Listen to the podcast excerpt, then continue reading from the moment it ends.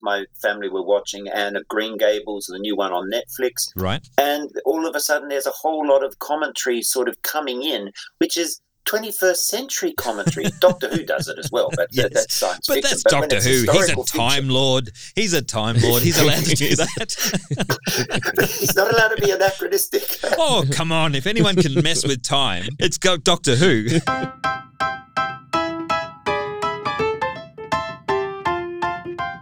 Welcome to another episode of This Catholic Life. Conversations about life's ups and downs, big and small, how we deal with every situation imaginable, whatever life throws at us, but still manage to be sensible, practical, and joyful. Today's show is titled That's History, a conversation about the importance of history for our everyday life. I'm your host, Peter Holmes, and today I'm joined by my co host, Ryan Galliot, artist, resident geek, and also known as Box. Yes. Welcome, Box. And also, especially all the way from Melbourne, and I mean all the way from, meaning he's in Melbourne talking to us by the wonders of the internet, David Schutz, a lecturer, academic blogger, and historian, which is his key qualification for today. Welcome, David. Hello, Peter. How are you? I'm well, thank you. In the interest of full disclosure, David Schutz has been a friend, a good friend for many years, uh, dating back to when we were both Lutheran pastors, happily translating the Vulgate text into English each Sunday um, in that little happy group. And we share a history of both having converted to Catholicism. And we've been good friends over many subjects, not the least of which being history for a long time. So I'm very grateful that David's joined us. David also has other strings to his bow. He's been in, involved in ecumenical affairs, in all kinds of associations with people of various faiths, and um, we hope to talk to him much more about that in the future. Um, today's about history, but we'll co- come back to David on those. And of course, the important qualification that he's a member of the Australian Rat Fanciers Association. I think that almost sums your you up, David. Um. Well, all, uh, but you've missed one thing out, and I've just realised it is probably one of the things that's taken up most of my uh, attention in the last few years is being a pilgrim. Ah, Uh, yes. I recently completed walking from St Mary MacKillop's birthplace here in Melbourne to her tomb there in North Sydney, 1,274 kilometres well, via Eden. that is definitely a show we have to have. A talk about pilgrimage. We'll we'll definitely get you back for that one, David. And I suspect that it will have deep connections with history. It has very deep connections with history. Of course. Um, what do we? Let's begin then with the question: What do we mean by history? And perhaps I'll throw over to you, David, for starters. Well, the 19th century uh, historian Thomas Carlyle uh, spoke of history as uh, not simply being a whole series of events, but also being the way in which you connect those events together. And I think the important thing is the story that you make out of history. Uh, we'll talk about interpretation later on, but Mm. it's we're trying to make sense of meaning of the infinite number of facts. Yes, And it- in a sense, it's a kind of a join the dots yeah. exercise. One of the most boring parts of history in, in school was when they just made you learn lots of lists of dates and times and, and, and of names and things like that. And you're right, the, the exciting part comes when we actually start to make sense of it or make a story out of it. So, take for instance, people often talk about learning lists of kings. Mm. But I remember once after teaching on Reformation history in Ballarat, driving home, and I had my 10 year old daughter in the back who asked, So, what did you talk about, Dad?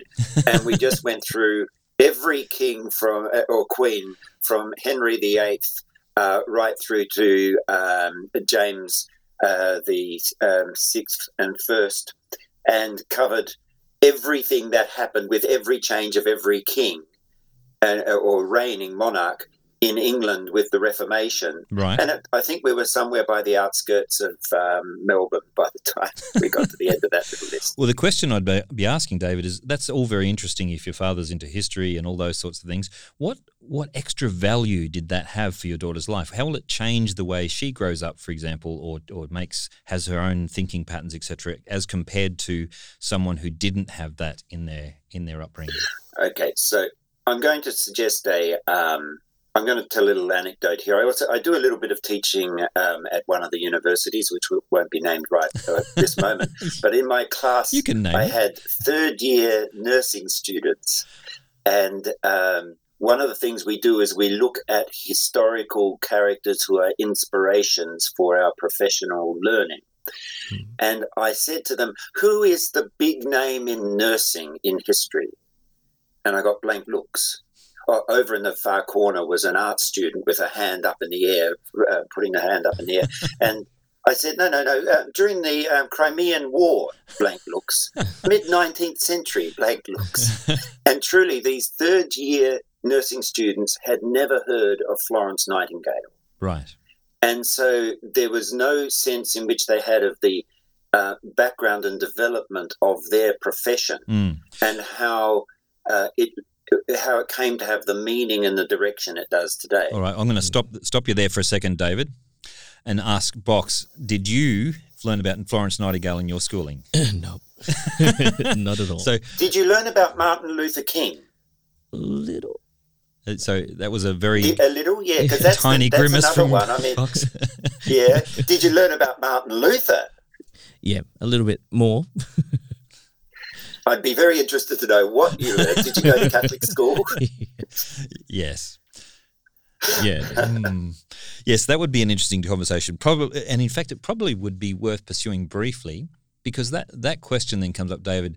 You've just raised the idea of what did you learn about Martin Luther from a Catholic school, Mm. and that would be an interesting difference between the Lutheran school. But it raises the question of who tells the story, and when when they're coming from a particular angle, is that story a critique of their own culture or their own background, or is it a, an affirmation, or or is it propaganda? And I'll put that question to you. One of the most fascinating things in my historical learning was back in 1983, which was the 500th anniversary of the birth of Martin Luther. Lots of books were written, and it was also the first time that books were written by Catholics. Serious historians were writing books about Martin Luther, and I picked up a gorgeous book with lovely photographs and pictures by a chap called Peter Manns, and it was a biography of Luther. It was the first non Lutheran, first Catholic biography of Luther I ever read. It was balanced, it was critical, it was, but it gave a wonderful perspective without the sort of hagiography that we used to get, which is hagiography is when you write about a person as if they were a saint. Yes. Um, that we used to get in the Lutheran tradition. yeah. Well, and I mean, that, I hag- think, hagiography comes from the. I mean, it's it's also a th- thing that Catholics do legitimately about a genuine saint. Uh, but w- the way the sense you used it there is that sometimes we we pick a, a figure in history and we make out as if they're perfect in some way. Well, I think it's a problem when we do it with our own saints as well, because we make plaster statues out of real people. So what you're saying there is And- and- basically, if you acknowledge the flaws of people in history, their lessons are actually much more applicable. Absolutely. Um, how can you identify with somebody um, if you only f- focus on their perfections? Ryan and I would agree that one one of the most powerful books in theology is Augustine's Confessions, Yeah, where he admits. Definitely. Go ahead, Ryan. Reading through the chapters, uh, him stating the faults he he has and and the problems that he's gone through Mm. and and caused for others, um, and bringing it back into the light of of faith in Mm. Christ uh, makes his own story that much more impactful. Mm. Definitely. Can I recommend a, a book for you? Um, James K.A. Smith has just finished writing a book on the road with St. Augustine. Um, and it is a great way of seeing the relevance of all that for our lives today. He's a Protestant writer, but he's very deep in Augustine. We understand our Catholic faith as something which has been transmitted to us via history. It hasn't come to us simply in a book that has landed out of heaven, Mhm. like the Quran, or sorry, I'm saying that quite respectably, uh, like, and as if it's just been revealed uh, without any connection with the world around us. It's come to us via the saints, via the church, via the bishops, via the councils, and all the rest. That's how we got Mm. our faith. And um, a Bible only Christianity tends to be uh, disconnected from history. Right. It's it's interesting you say that. I, I have a couple of Muslim friends who've berated me when I've attempted to understand the Quran because I don't understand the history around it, and and it's one of the points that we have in my job is um, uh, interpreting scripture and teaching other people to do so.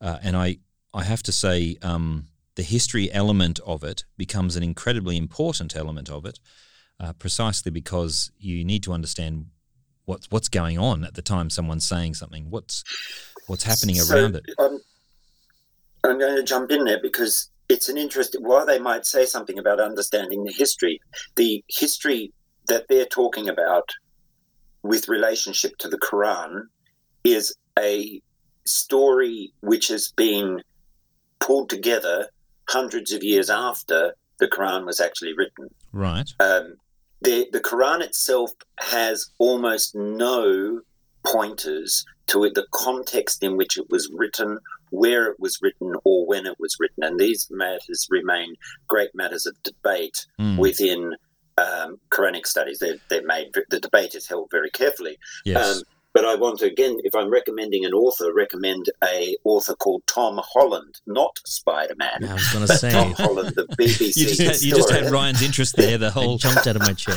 he went with the Spider Man. Yes, well, you'll remember the name. Uh, he wrote a book called In the Shadow of the Sword, um, and that's where I first encountered him. But it was a search for the origins of Islam. And again, a link into the show notes because uh, this is a good way of looking at the interaction of religion with history and understanding the origins of Islam. I mean, in one sense, for instance, was is did Islam come first and then the Arab conquests, or did the Arab conquests come first and then the religion Right. behind it? Th- This just one small question. So But just just for the listener to, the to the listener to be very clear, uh, David has worked for some time, quite some time, in ecumenical and, and interfaith dialogue, and is quite comfortable being friends with and talking to Muslim scholars. And none of what he's saying is an attempt to undermine anything that they might, you know, any respect for their Not faith. in the slightest. So, can I move us slightly further into a more general aspect of that? It's not just about religion, though. History is a respect for our place in history. So, eh, learning history, if you like, is not just learning my family tree, but also the the origins of the cultural things that happen in ours, the, the values we have, the the you know the, the norms which we just take for granted they don't just they don't just appear at the very beginning of time things like equality and, and justice and things like that they, they Oh, so I'm going to cite another Tom Holland book while you're talking about that because he's just written a book called Dominion, which is basically a, a, a very short overview of the 2,000 years of Christian history to say how we ended up here today in with something we call Western culture and, and values. Do you know? A rabbi was saying to me the other day um, that she, a, Jew, a female rabbi, was saying telling me the story about the rounding up of the Jews in 1942 at the Velodrome in Paris by the French police, and they handed them over to the Nazis. Six years later, uh, that, that, that took place just 500 meters from the Eiffel Tower. Six years later, 500 meters from the Eiffel Tower in the other direction, was the place where the UN Declaration on Human Rights was declared.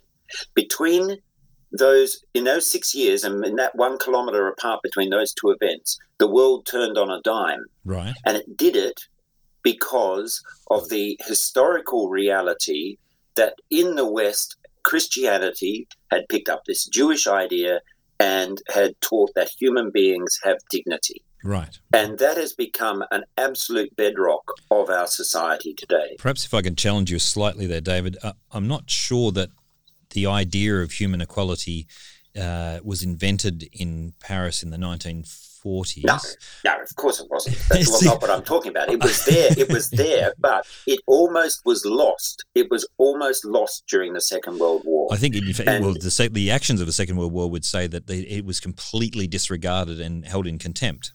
I think, and here I want to make a suggestion that some people might want to check out a few alternative histories. Philip K. Dick wrote a little novel called The Man in the High Castle Okay, about the idea. just a second, that, David. We need to uh, explain to our listener what an alternative history is. some novelists have much better imaginations than some historians, and they are able to take historical contingencies and say, what if that didn't happen? so, what if the Second World War was won by the Nazis and by the Japanese? Right. And Philip K. Dick's little book, The Man in the High Castle, is a what if on that. Now, Amazon has gone on and made a television series about it, which is really worth watching. But it is it would have been very easy at the midpoint of the 20th century for us to lose what had been building up over centuries beforehand, which is the appreciation for who the human person is. And the fact that that didn't happen is an historical contingency on the fact that the Allies won the war. And we came very close. Um, understanding that then it, and why that happened and how that happened is, as much as anything else, an historical question. Right. But I mean, understanding the the history, you could still say, or at least I've heard people say, that's all very nice, but we can still enjoy the benefits of all of these things from the past without having to necessarily know them, know the details about them. Now, my question is, why would it be important for individual because we still technically teach history in school even though they don't actually do much of it we technically teach history in school it's still seen as a fundamental uh, knowledge area that every human being we say has to know a little bit about to flourish. Why would we say that? I mean why can't we just enjoy the benefits of history? Well first of all again i'd ask the question of how much we do actually teach it in our schools. By the time you get to the last two years of school there is are some history subjects but it's uh, very few schools teach more than one or two different units of history at that level. But I was engaging with a young person on Twitter some time ago, uh, where I spend much more time than on the blog these days. and she was accusing me of being an old fogey who didn't understand the new ways of things and how we think now. right. And, and, I, I just wrote down, I used it as my pinned tweet for a minute. I, I wrote back to her, I'm suggesting that the best education any young person such as yourself could gain is a deep and wide perspective of the whole human story and to build a solid foundation from which to view it. And then when you meet an ignorant old fogey like me, you can really hold them to account. awesome. But it's that it's that thing about building a foundation from which to view the human story. Right. Um, you're not just the recipient. You're or someone's going to come after you and stand on your shoulders. What way are you steering history? You're not just floating along on the water. What you do and what you say is a part of directing which way the stream of history will go from here. What about learning lessons from history? So I might throw this one at Box for a bit. Can you give me an example box? I know you might not have had much formal history, but just give no. me a couple of things from history that would I'll, change I'll stop the way you there because there are some things I'm very well uh, known for not very, being very good at, and uh, one of them I joke about being allergic to numbers. Right dates and maths uh, are very bad. I'm very bad at.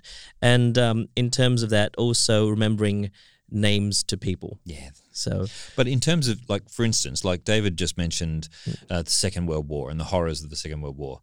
Most of us would have heard of the Second World oh, War. Oh yeah, and yeah, therefore, definitely. when somebody raises, I mean, it's one of the things. What's that principle, David, on the internet that how many minutes it takes to for someone to call someone else a Nazi?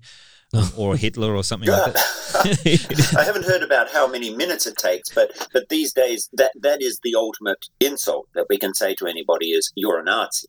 Yeah, and so and that that's a historical reference, and mm. and the reason it's such yes. a horrific insult is because it implies something which we have demonstrably seen in historical fact is mm. awful. It is utterly, utterly, ruthlessly awful. So th- that's just an example. So.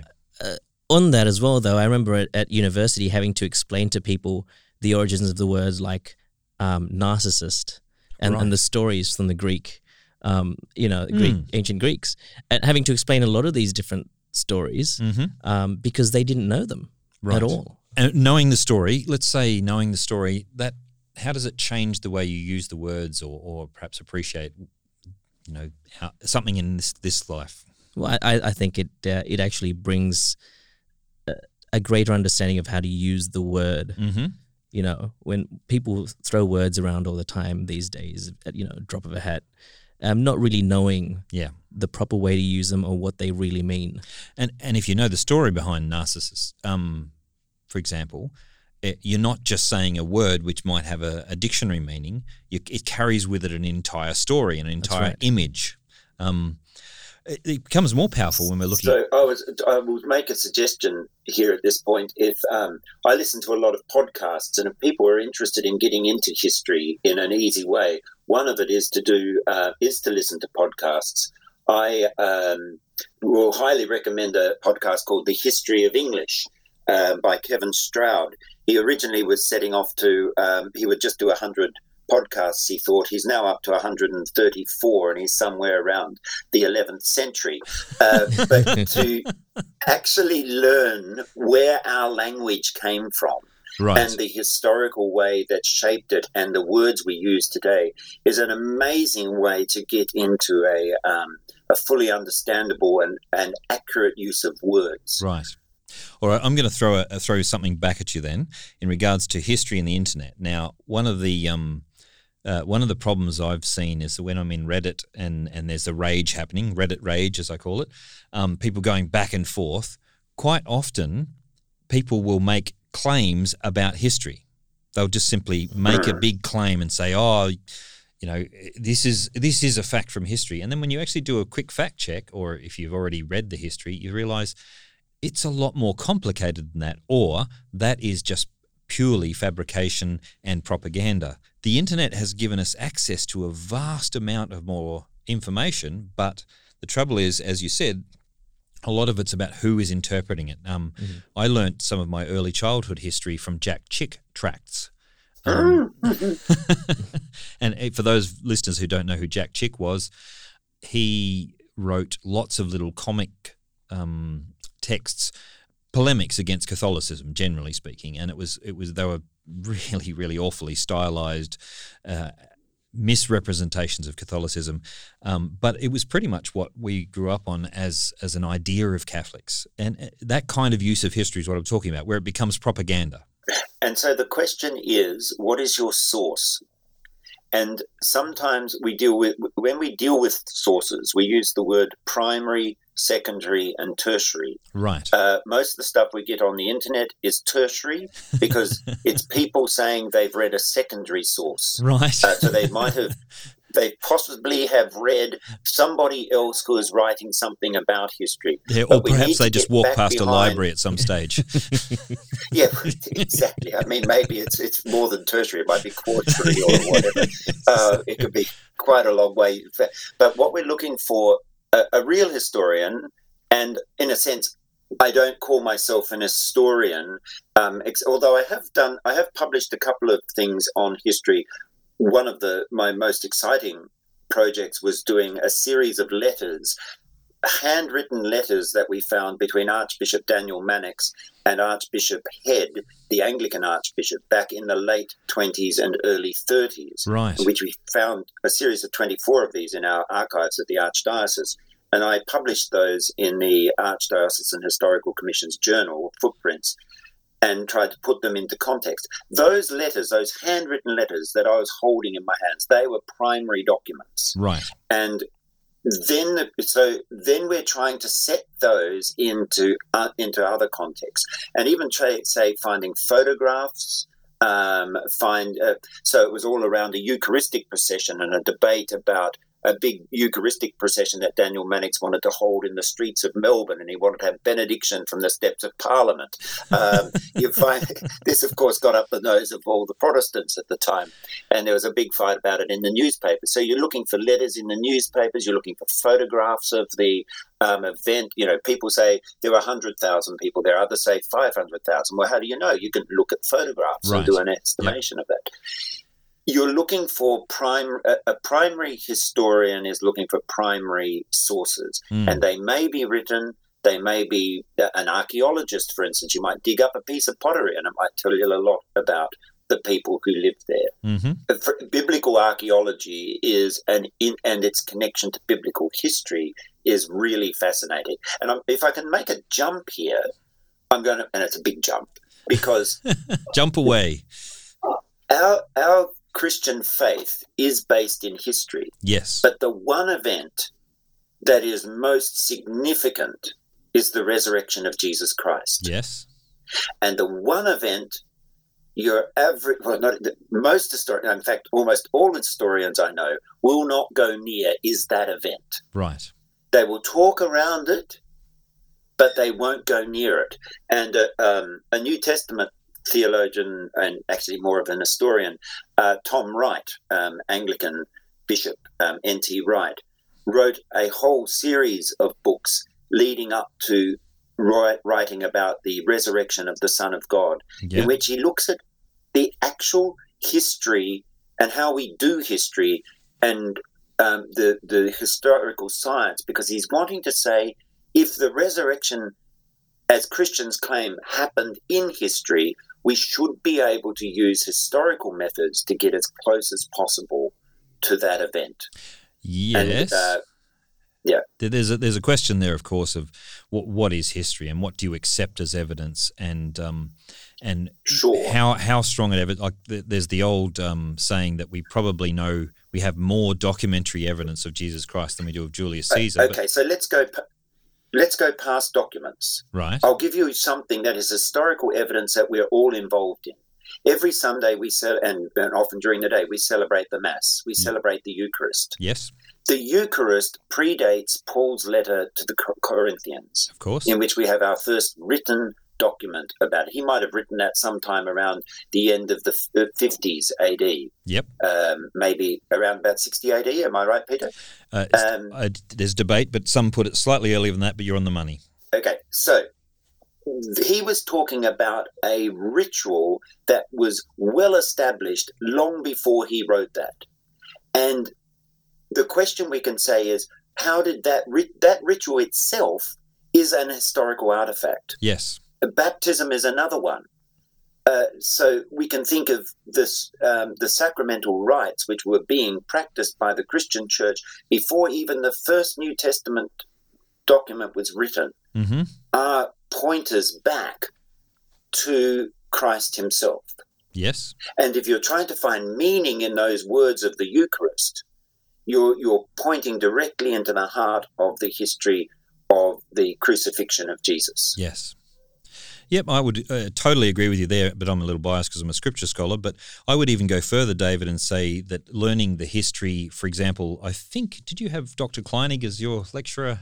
I certainly did. Yes. Yeah, I think with the histories we've learned uh, from him and, and to the original sources he pointed us to, um, with regards to, for example, the Old Testament sacrifices, give us a context, a historical context for the meaning of the Eucharist, which is just mind blowing. And and every time, I mean, my answer to this question of how is history relevant is is probably the most powerful example is to go through the ritual used in the temple and then show. I mean, Ryan's nodding away here. He was in one of those classes. Yep. Tell me what you learned in those classes. Uh, I remember we uh, we sat down in the Old Testament studies and um, we walked through the sac- uh, the uh, sacrifice of the old uh, the the Jewish.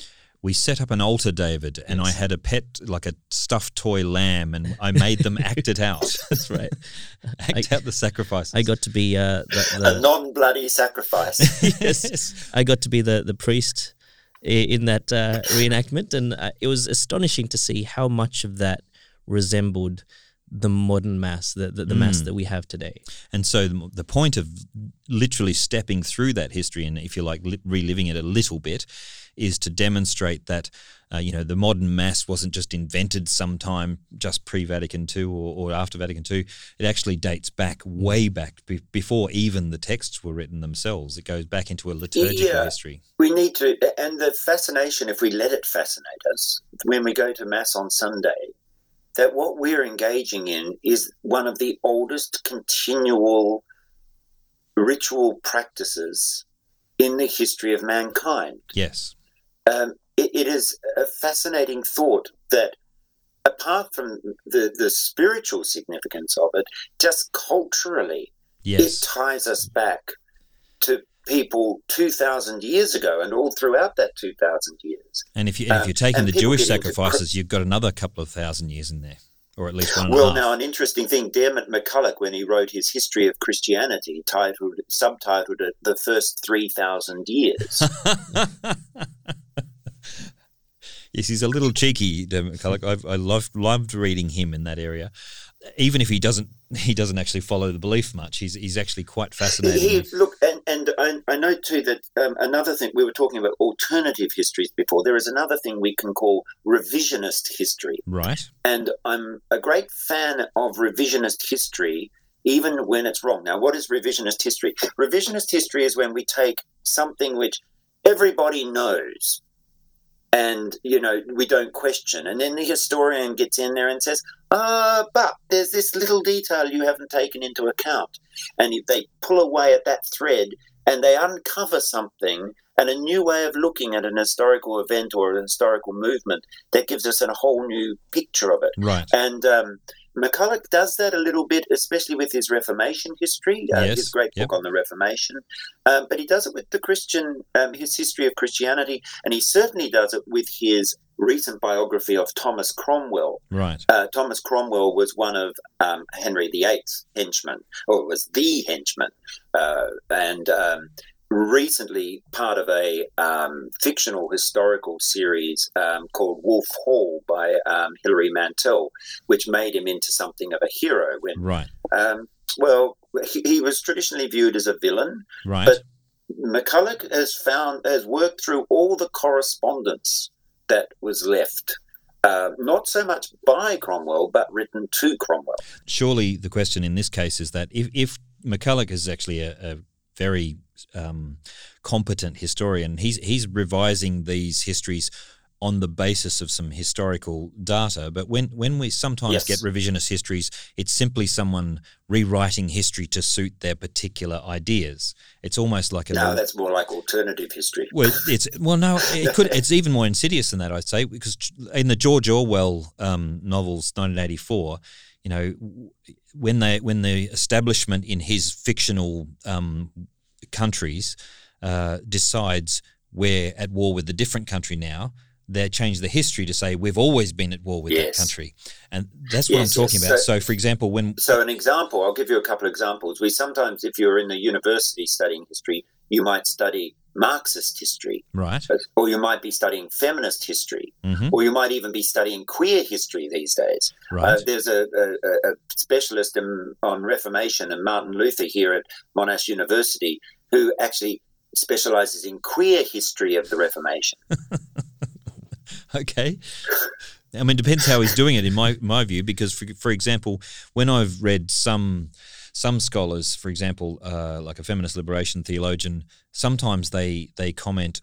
Uh, they almost completely reinvent history, uh, and other times all they're doing is giving you a view of history with from a particular perspective, with certain questions in mind. Yeah. For example, so some of the queer commentary which happens on scripture, I, I go okay, uh, you're being honest about this. You don't. You're not calling it critical method or anything. You're simply saying I'm coming from a queer perspective and I'm making commentary on scripture. So it's a queer commentary. And I go, okay, all right, I'll listen to Yeah, that. I'll have a, I'll have a conversation with you about that. different than, than, than uh, going back and saying, oh, well, the character that I, the historical person that I'm dealing with, I can definitely see that they were queer. Yes, or, or the know, one the PhD in, in Brisbane that was um, given, you know, was passed uh, that suggested that Christ was actually um, genderqueer. Yeah, and so we end up with this kind of anachronism. And we see it all the time in television. If we're watching historical dramas, my family were watching Anne of Green Gables, the new one on Netflix, Right? and all of a sudden there's a whole lot of commentary sort of coming in, which is 21st century commentary. Doctor Who does it as well, but Yes. that's science But fiction. that's when Doctor Who. He's a time fiction- lord. He's a time lord. He's allowed to do that. He's not allowed to be anachronistic. oh, come on. If anyone can mess with time. The word, Yeah, It's the, got the Doctor word Who. anachronistic means you're mixing up things from one historical period in, or, into another historical period, and you're Right. importing them in rather than taking the thought patterns of that period. People in the past were human beings, but they didn't necessarily think as we do. Yes. Uh, the I- way we think is an historical development Yes. and it unless you this is another reason for being deep in history because you come to understand why it is we think the way we do today Yes. the way we think today is not the way human beings have always thought everywhere I was watching Pride and Prejudice, David. The oh, I mean, I love the BBC version, but I watched also watched the very much older version of that. And someone introduced me to the Keira Knightley one, and I was watching through that one. And in some respects, it captured some of the historical earthiness a bit better. But when um, Charlotte Lucas suddenly says to to Lizzie, "Don't you judge me," and you think, "Oh dear, That's so 21st century. it's just not. It Yes, doesn't or, fit. or the very recent, the latest Doctor Who um, show. Uh, uh, they were in um, Aleppo in the 13th century, in and they were talking about mental health. which is just a totally new concept. Exactly that. In fact, the history of mental health, which is um, and the rise of our current mental health epidemic, you can look at that historically Mm. and learn a, in in the last 20 years and learn a lot of reasons of why this happened. And in the Um, in the era era of um, sexual uh, discussion and debate about gender, you can go back you know, through Kinsey and, and many other developments, Yep. Freud and things like that, and see the development of thought. Uh, this is why I get a bit annoyed when someone does a biography of Wittgenstein and tries to make it into a commentary on that would would have only come after Freud or, or Kinsey. Or uh, take the, the same sex marriage debate. During that period, we had people saying things like, marriage has always changed throughout human history. And, uh, and you say when when yeah, exactly. Show me what you're talking about. And they would pick some case of some um, uh, slave that Nero used in some fake marriage or whatever. right. Um, and I'm thinking, no, that doesn't work. uh, show, show me in Roman the- law. Yeah, show me in Roman law exactly. Yeah. Uh, anyone who's deep in history know that history is all uh, marriage has always been between a man and a woman. It might that man may also have had marriages with other women, Mm. but it has always been between a man and a woman. The other thing, David, that I've come across is that um, quite often we act as if modern debates have never happened before. So, for example, the abortion Mm. debate or the contraception debate, uh, so many people assume that this is a very modern problem. It only popped up in 1930s when it first sort of became an issue in various places. But in fact, the early church was having these discussions, and one of the earliest non-biblical um, documents, the Didache, they're already addressing these issues right back, you know, and it doesn't end the debate that something's happened before, but it there takes a certain awareness to realize these if human beings have been discussing this and dealing with this for 2000 years at least in fact if you can go back into ancient egypt and find similar records 3000 three four you know three and a half thousand years then surely there's a little bit of wisdom in at least figuring out what they had to say about it somewhere along the line It is a question of sort of having a map to our world today. mm, There's all sorts of features in the world that we will encounter, right and history gives us a map as to how to navigate those things. right Uh, it's not simply a question of um, was it um, Second World War Prime Minister? Uh, good grief! winston churchill Yes, thank you. Goodness, a great historian in himself. Uh, wrote marvelous histories of the Second World War and um, also the First World War, I think. Um, but he said those who don't know history are doomed to repeat it. ah yes That that is true to a certain extent, but history in another way, as everyone says, never repeats, as the song goes. It's always a little bit different. But knowing history actually tells us something about the present in which we live. right It doesn't help us predict the future, um, but take even something like we're looking at the coronavirus issue going around at the moment and the hysteria that's happening. It probably helps if people have some understanding of um, epidemics in the past, just, you know, even knowing what the Spanish flu and things Yep. happened in 1918. Well, a young student today time, was telling good- me it, it's just like the Black Plague. And I was going, Nah. mm, yeah, no, maybe you need to go and do a little reading. Well, it is similar to the it's actually conversation. of- much more like the previous coronaviruses that have been knocking about in the last 20 years or so. Sorry, Well, the, I was just just thinking about that the the the conversation about history and and its, its effect. I mean, you look at art, and it's it's very much in the same thing. You know, it's a reaction to or lessons learned from this style, that style, that person, that artist. Yep. Um, and I mean, I myself am still discovering so many more artists from the past, and that's influencing my style now. Mm, And hopefully, my What, style. what is will- your medium? uh, at the moment, well, I'm expanding um, back into paints, oil paints, and acrylics. Uh, but I've spent a long stint as a, a illustrator in uh, pencils and uh, and ink myself. But it was yeah. David. I had many a, a lovely class where I thought Ryan was um, very feverishly taking notes in my class, and I walked over to his desk and found out he'd instead interpreted my class about Christ in a portrait of Christ, so which was which is quite lovely, in fact. All right, probably art, art is a massively important aspect in terms of primary history. Art is a primary uh, source for our knowledge of history. I'd say it's more important than text in some senses because it involves much more thorough interpretation. Yeah, I mean, we don't have photographs of most of history. Mm. We hmm. do have the artistic representations, which actually give us something, of course, of the thought of the person, the mm. thought patterns of the person doing, of the artist. Right. Um, which reflects so much of the period as well. Mm. I'd hate to be a historian trying to get a photographic picture of Picasso's era, mind you. Um, you don't even want, if we can go to the crucifixion, how many right. people have said, "Oh, I wish we just had a video of um, of the real thing"? For instance, yeah, I'm not sure we do. We don't have a video of the real thing, and if you had it, it would it would. I don't think it would do much for your devotion. no, no, I don't think it would. It's interesting, David. Uh, in the seminary we both shared in the Lutheran Church, there was um, paint. There were paintings on the wall, at least when I went through, um, of Christ in a classic Western sense with the improbable haircut that he almost certainly didn't have because it would have been abhorrent to the Jews. Um, in that's the Western surfer look.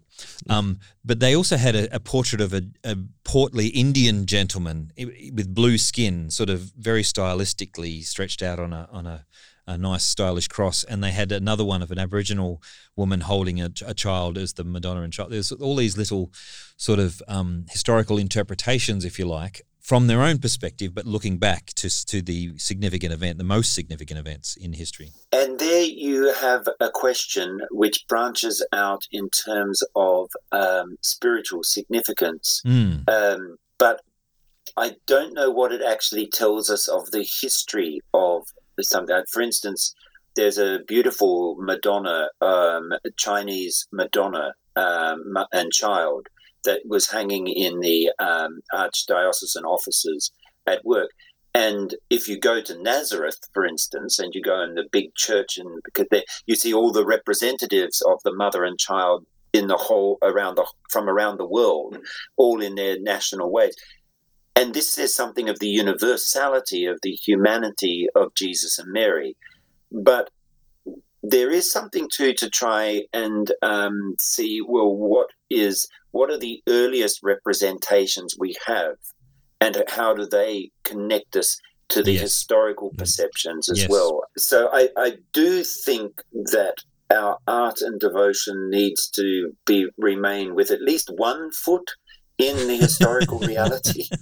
can I can I perhaps uh, to wrap up a kind of a bringing it down to earth and talking about history in a way that perhaps Australians can really relate to?